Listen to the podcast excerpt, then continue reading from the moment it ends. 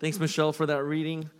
My name is Dan. I'm one of the pastors here at Restoration, and it's good to be together here on this Sunday morning. I missed you all last week. Jenny Lynn and I were in El Paso, Texas, and Las Cruces, New Mexico. They're about 30 minutes apart for Dawson Hunt's ordination. He was our previous next gen director, and it was actually a treat to be out there, not only for his ordination, but we ate really well. And so, uh, can't make any complaints about that. But uh, we did miss you here. Uh, I'm gonna confess, I did check the live stream and worshiped with you a little bit here and there um, before their kids kind of uh, took center stage. But uh, glad to not glad, but um, it's neat to be able to come to the end of this letter in First Thessalonians, where we've been during this Easter tide that finished last week. Uh, we've been looking at the implications of what it means to be a church in light of Jesus' resurrection. And before we dive in, I just wanted to give a few uh, reminders of what we've been going through for the last seven weeks. You know, we began this letter that Paul writes to the church being reminded that we're called to be a new community, right? That because of our identity in Christ, that we are, that informs how we live out our mission. And this young church plant lived out their mission. Do you remember that? They were this young church, less than one year old, in the midst of a majority culture that worshiped pagan gods, and they were revolutionizing, changing their society and culture because of their identity in Christ.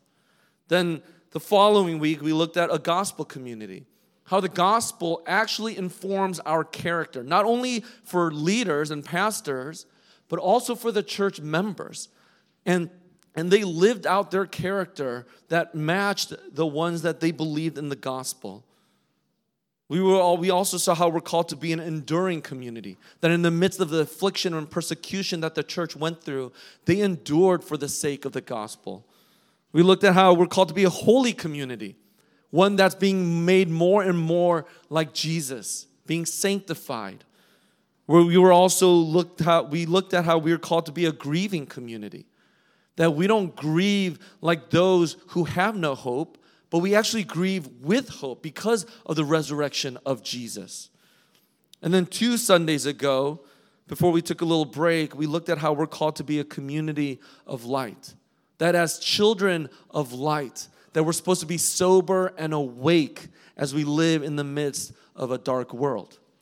Now, today, as we come to this last portion of Paul's letter to the Thessalonian church, he's calling us to be a faithful church. In light of everything that Paul has written in this letter, and we're actually going to see even more so here, what does it look like to be faithful? as followers of Jesus so that we can actually make a difference in our culture and in our society, in our workplaces, in our neighborhoods. And that's what we're going to look at here. There's going to be themes that come up from previous sermons and in earlier parts of the letter. But as we do, let's uh, come to the Lord in prayer and ask Him to speak to us. Lord, we give you thanks for this opportunity to come to your word after being consecrated or being forgiven as people who now come, Lord, I pray that you would speak to us. Give us ears to hear, give us uh, eyes to see, so that, Lord, we might be able to reflect more and more of Jesus, not only in who we are, but to a watching world that desperately needs the hope that is only found in Christ. Lord, won't you do that good work, we ask, in Jesus' name. Amen. We're going to ask for a little participation this morning to wake you all up. But with a show of hands, we're not going verbal, so don't get all uh, so don't don't get all fearful on me here. But with a show of hands, how many of you have bought anything from IKEA and had to build it? A, a lot of us, if not most of us. Now keep your hands up. Keep your hands up. How many of you enjoyed it? Oh man, there, we had some people in our first service that enjoyed it too, and I and what I said was, you guys all must love being tortured because I can't stand building IKEA furniture, and we have tons of it in our home. And the reason I don't like it is not only because there's like page after page after page of instructions in this manual, but like it makes no sense, right? I mean, you have no clue what they're actually asking you to do. There are so many times, countless times, where I'm building our IKEA furniture and I will always most likely make a mistake somewhere in the steps 1 through 50. And usually I pray to God that it's early on. Because if it's early on, then I could go ahead and, and fix it. But if it's towards the end, which happens also frequently, what happens is I have a dilemma. And most of you probably know what this dilemma is. Do I undo everything that I've done for the last two hours soaked in sweat? Or do I just leave it alone as it is and pray to God that He said my wife doesn't recognize or notice the flaw? Now, why I bring up IKEA manuals and building furniture is because here in this passage, you might have noticed it, maybe not, but Paul gives us 15 commands to follow. 15 imperatives that he calls us to do at the end of the letter to the church of Thessalonica and to us. 15 commands. And similar to IKEA manuals, it can be difficult and hard to follow. Not because it's confusing, not because it's not clear, but rather because it is hard. It's exhausting. It's, it's overwhelming and burdensome to be able to not only look at these 15 commands that Paul instructs us with, but really the entire letter that we've been looking at. What it means to be a gospel community, a grieving community, uh, an enduring community. These things are so hard and can feel like a huge burden upon our shoulders to follow Jesus faithfully. And yet, what Paul is doing here at the end of his letter, he's saying, This is what it means to be a faithful community to follow after him all the days of our lives. And that's what we want to look at here. And we're going to do this in three ways in what Paul is saying in calling us to be a faithful community. First, a call to remain faithful. Second, a promise. And then lastly, grace for us. So let's look at these points here, beginning with this call that Paul gives to us to remain faithful.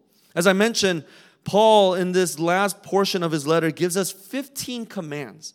And what I want to do is just briefly go through each one verse by verse so you can follow along in your in your Bibles or I think Jake has been posting these verses one by one as we go through this. But start in verse 12.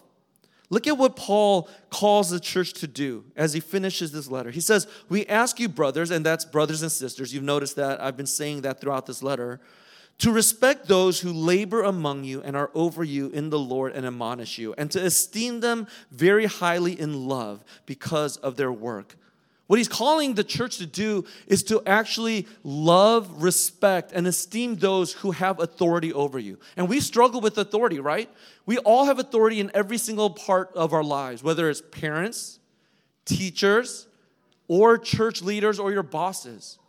And here, what Paul is calling us to do is to respect and esteem and love those who are over you, who shepherd you, who oversee you. And what's really important here, and in a, in a culture where we see so much abuse happening amongst leaders, and I say this very carefully with humility, is that Paul is reminding us who are those that are over you in the Lord. It's those who are in the Lord. We looked at this in chapter 2. Who are those leaders whose character represents the gospel? Are these leaders have, uh, have good support structures and accountability built in to their leadership? And here, as we look at these leaders, here even at Restoration, our elders, our pastors, our leadership, do we respect and esteem them in love? What does that look like? To pray, to seek counsel and heed their counsel, to encourage them, to thank them, to show appreciation. Like our RUF interns with that nice t shirt that they made for SJ. Where's my face on t shirt? I don't want one, trust me. Someone asked me after service, I'm like, no, thank you. Like, SJ's got the face, right? That it looks like him. I don't know what you would do with my face. But anyway, what does it look like for us to respect and esteem those who oversee you? I, I was at um, Dawson's ordination, and the man, the pastor who gave the charge to the church, he said this Pastors who leave ministry and who, who, who leave it completely, usually we think it's because of moral failure, right? Or it's because they got burnt out. But what he was saying was, over the countless years he's seen pastors resign from ministry or leave the ministry, it's more because of the wounds that have been inflicted by his own members. And as we think about the call that pastors and leaders have, what does it look like to love them well? But let's continue. Verse 13. The second half of 13 be at peace among yourselves. What the, what's the opposite of peace? It's conflict, it's war. And here, what does it look like for us not to avoid it, not to leave conflict behind, or to be passive aggressive, but what does it actually look like to address it, to seek reconciliation, not just the absence of peace or absence of war or conflict, but to actually bring it to light. And where, where forgiveness is offered, repentance is given. And we see flourishing happening in the church, in relationships where we're bound to have conflicts, but where we can actually see peace reign in the church. Paul goes on to say, admonish the idle, those who are lazy, who, are, who don't want to work. And we looked at that in previous weeks. Encourage the faint hearted, not just with meals or nice words of flattery, but actually preaching and speaking the gospel to our brothers and sisters in Christ. What does that look like to encourage them? To help the weak in verse 14c, to be patient with them all. You see, helping or encouraging the weak and the faint hearted, it requires patience. It takes time, effort, energy, and sacrifice. And sometimes we might not actually see the fruit of, the, of our labor. But what does it look like to continue to show love to those who are weak and faint hearted? Paul goes on in verse 15 do not repay evil for evil, but seek to do good to one another and everyone. So one another is the, within the body of Christ, the family. But look, everyone is those outside the church as well. What does it look like to not seek revenge, but to actually show kindness? What does it actually look like to see your enemy, those that you don't get along with, those that you disagree with, but seek the good for them? That's what Paul is calling us to do. Going on in verse 16, rejoice always. Remember, the Thessalonians experienced a lot of affliction, and yet they had the joy of the Spirit. The gospel that we have is good news, even in the most trying of circumstances. Pray without ceasing. Verse 17 prayer is a spirit of dependence on God. When we pray, we recognize how powerless we are, but how powerful God actually is in our lives. He goes on in verse 18 Give thanks in all circumstances, for this is the will of God in Christ Jesus. Are we marked by a complaining, grumbling heart, or do we have a heart of thanksgiving in all circumstances? Verse 19 Do not quench the spirit. It's important for us to recognize the Spirit is our guide, is our helper in times of need. So, this means we actually need to recognize the Spirit that is present in our lives and not reject the Holy Spirit. Verse 20 do not despise prophecies, but test everything. Even when I preach, when elders come and leadership comes to you and brings God's word, are we testing it or do we just take it for granted? But do we test what is spoken and preached? Hold fast in verse 21. Hold fast to what is good. Abstain from every form of evil. And then later in verse 25, Paul says, Brothers, pray for us. And in verse 26, greet all the brothers with a holy kiss. Now, here's 15 commands that God gives us. And I know for each and every single one of us, as I prepared this, I was like, I can't hit the mark on any of these. And this can be overwhelming and burdensome. But here's the encouragement that I want to give you remember that this call to faithfulness in these 15 commands is corporate by nature, not individual. It's not just you and God. You are not meant to live this, this faith journey alone. The call to be to remain faithful is we do this together as brothers and sisters in Christ. You've seen that, you've heard that theme over and over again in this letter. We are the family of God. And what does that look like for us to be able to walk together, depend on one another, to cast our burdens upon not only God, but to one another and share that in the midst of our struggles? This is done together. But all too often we don't. We keep it to ourselves. We think we're the only ones that's struggling. But what does that look like to share together, to remain faithful in this call, whether it's through your community groups? whether it's through friendships here at this church, we're called to do that together. As we feel overwhelmed by this, I think this second point is what makes the Christian faith so beautiful. And it's this it's this promise. To what? A promise that we actually will be faithful. Hard to believe, but one that we need to hold on to. That the promise that God gives to us is that we will be faithful, that He will actually accomplish the work finish the good work that he's begun in us, that Paul reminds us in Philippians. One, one commentator said this We can't simply muster up the effort to live the kind of life Paul describes. We can't do it. You can't just focus and think that you can do this on your own. We need God to break into our hearts and lives, to set, a, to, to set us apart and to make us holy. This is why God's promise that He will make us he will actually help us to be faithful is so important. And he girds this in his character, right? Look at verse 24.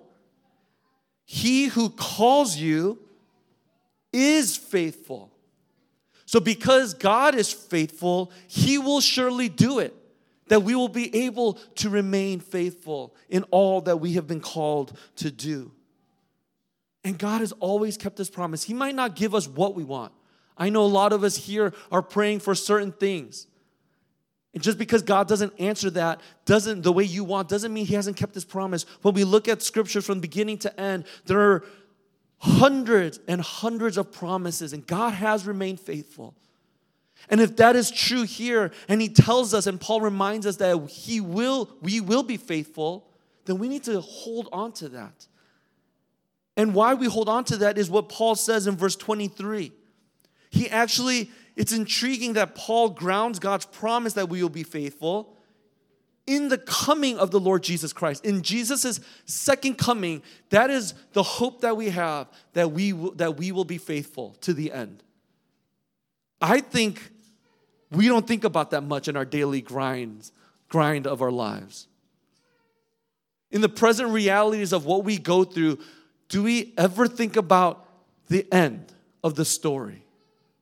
that because Jesus is coming back, we will be fully restored. We will be fully reconciled. We will be blameless, as Paul says, at the end of the story. And because of the promise that God gives to us, we need to remember and hold on to that. I was recently talking with my second child, Renee. She's our middle one. And we were talking about books and novels and what she's been reading and what she's liking. And she's like, Daddy, you promised if I tell you something, you won't get mad at me. And then I kind of lied or fibbed and I said, Yeah, I promise I won't get mad at you. But in my head, I'm like, It depends on what you say.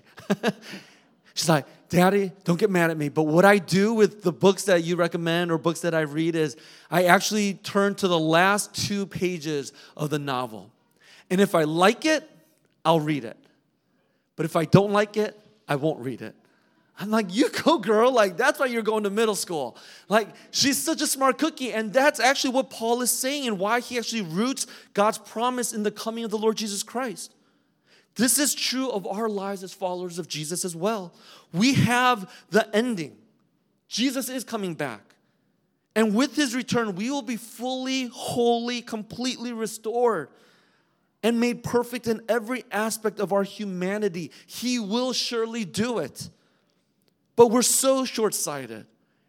Amnesia is our problem. We forget the end of the story. I, I ran a 10K many, many years ago, and it was the first time and the last time I'll ever run a 10K. But the first half of that 10K was absolutely miserable. I was done. But I had a whole nother second half to run, another 5K. And it was even worse than the first half But when I saw that finish line a quarter of a mile away, do you think I just went, oh, there it is? I'm just gonna now like slow down and just stop and kind of just meander to the finish line. No, that finish line was my hope.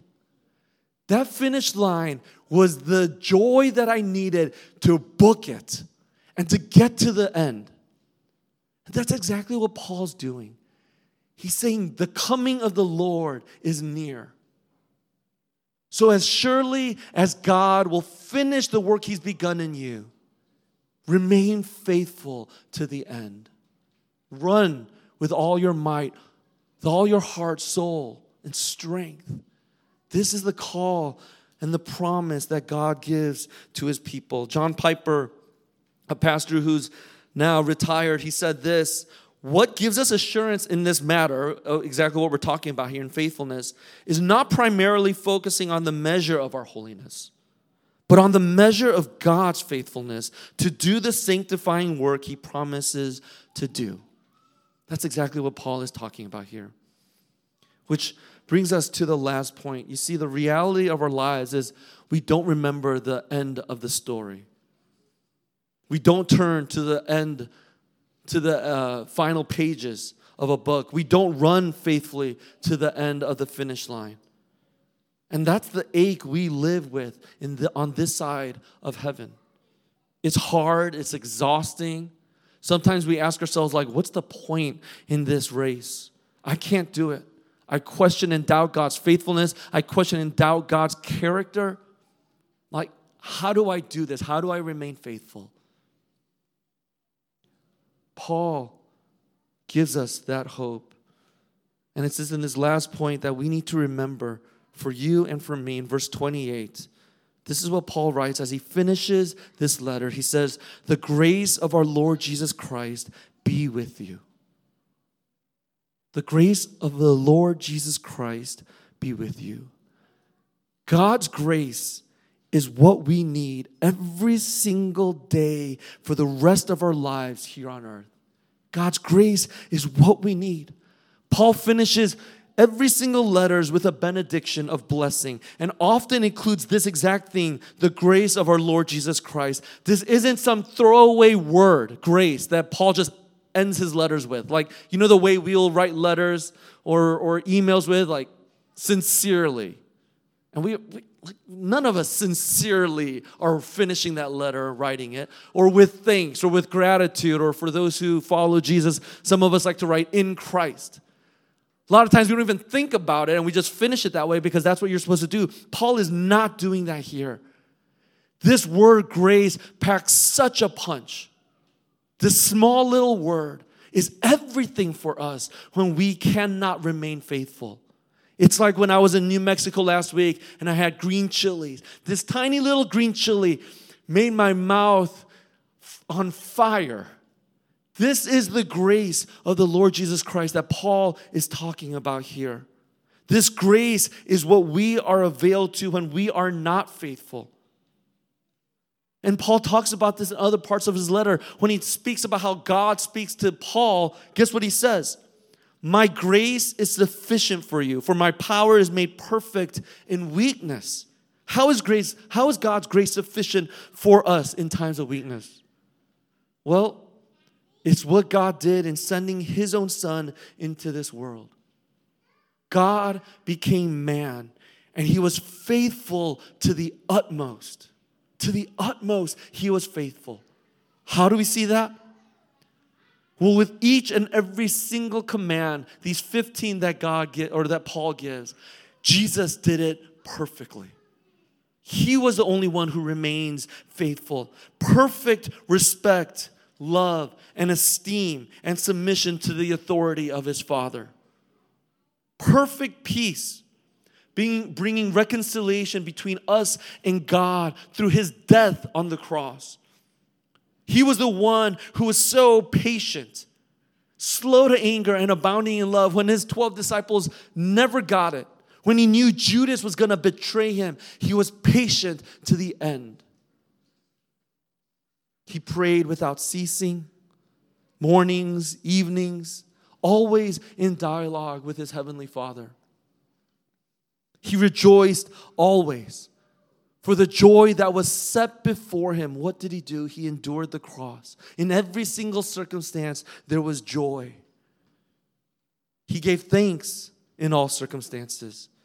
He was blameless and without fault or sin.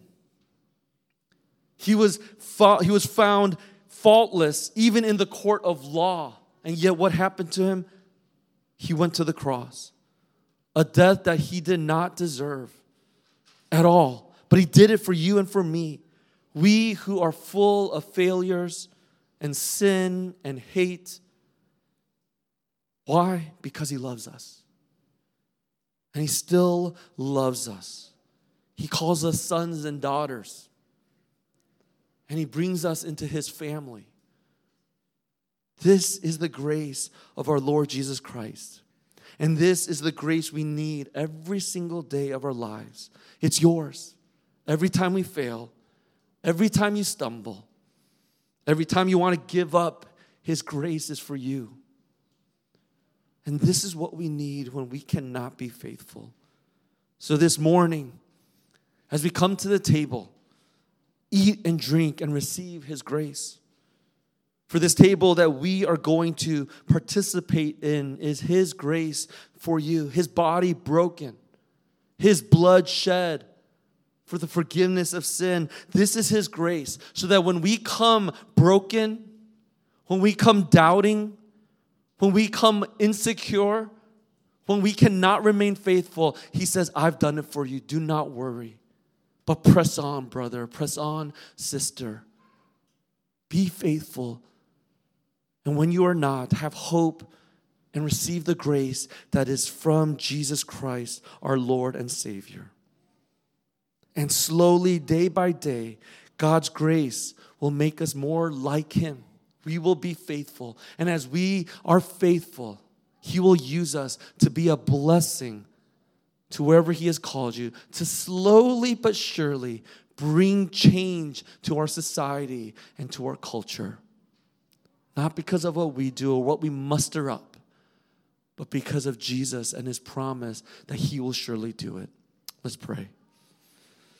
Our Heavenly Father, we come before you and we give you thanks for our Lord and Savior, for the grace of our Lord Jesus Christ, who is with us every single moment of every day, who was faithful to the utmost when we cannot. And so, Lord, I pray that as we come to the table now, strengthen us, encourage us, Meet us wherever we are at, so that as we eat of the bread and drink of the cup, that your grace will be sufficient for our failures, for our mistakes, and that you would be glorified, and this would be for our good. Holy Spirit, do that good work we ask in Jesus' name. Amen.